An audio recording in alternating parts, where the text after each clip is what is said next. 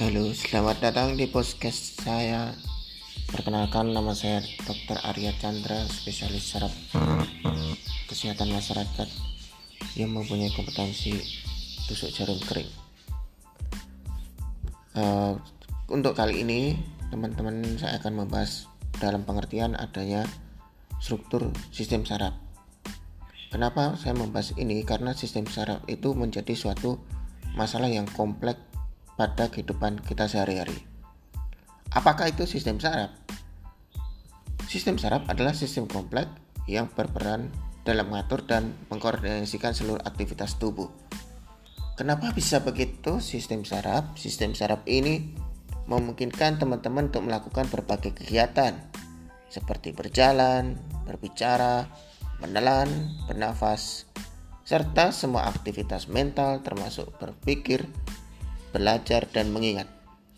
Ini juga membantu teman-teman untuk mengontrol bagaimana tubuh itu bereaksi dalam suatu keadaan darurat.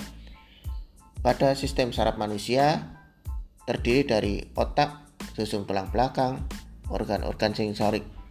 Apa itu organ sensorik? Misalnya suatu organ mata, telinga, dan organ lainnya. Dan kesemuanya, semua sistem saraf ini menghubungkan organ-organ tersebut dengan seluruh tubuh.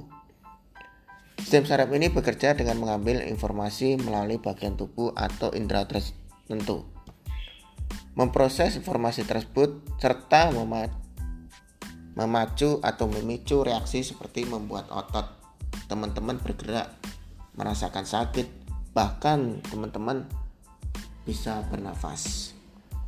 Dan menjalankan sistem saraf tersebut kerjanya terbagi menjadi dua, struktur atau susunan. Sistem saraf ini kita bedakan menjadi sistem saraf pusat dan sistem saraf tepi. Sistem saraf pusat terdiri dari otak dan susun tulang belakang. Sedangkan sistem saraf tepi terdiri dari uh, yang menghubungkan dari saraf pusat ke seluruh tubuh, yaitu terbagi menjadi sistem saraf somatik dan sistem saraf otonom. Menarik bukan uh, sistem saraf itu? Untuk itu simak terus kegiatan saya lebih lanjut di podcast ini sehingga teman-teman bisa mendengarkan peran dan fungsi saraf pada manusia itu. Jangan lupa selalu ikuti podcast saya. Terima kasih.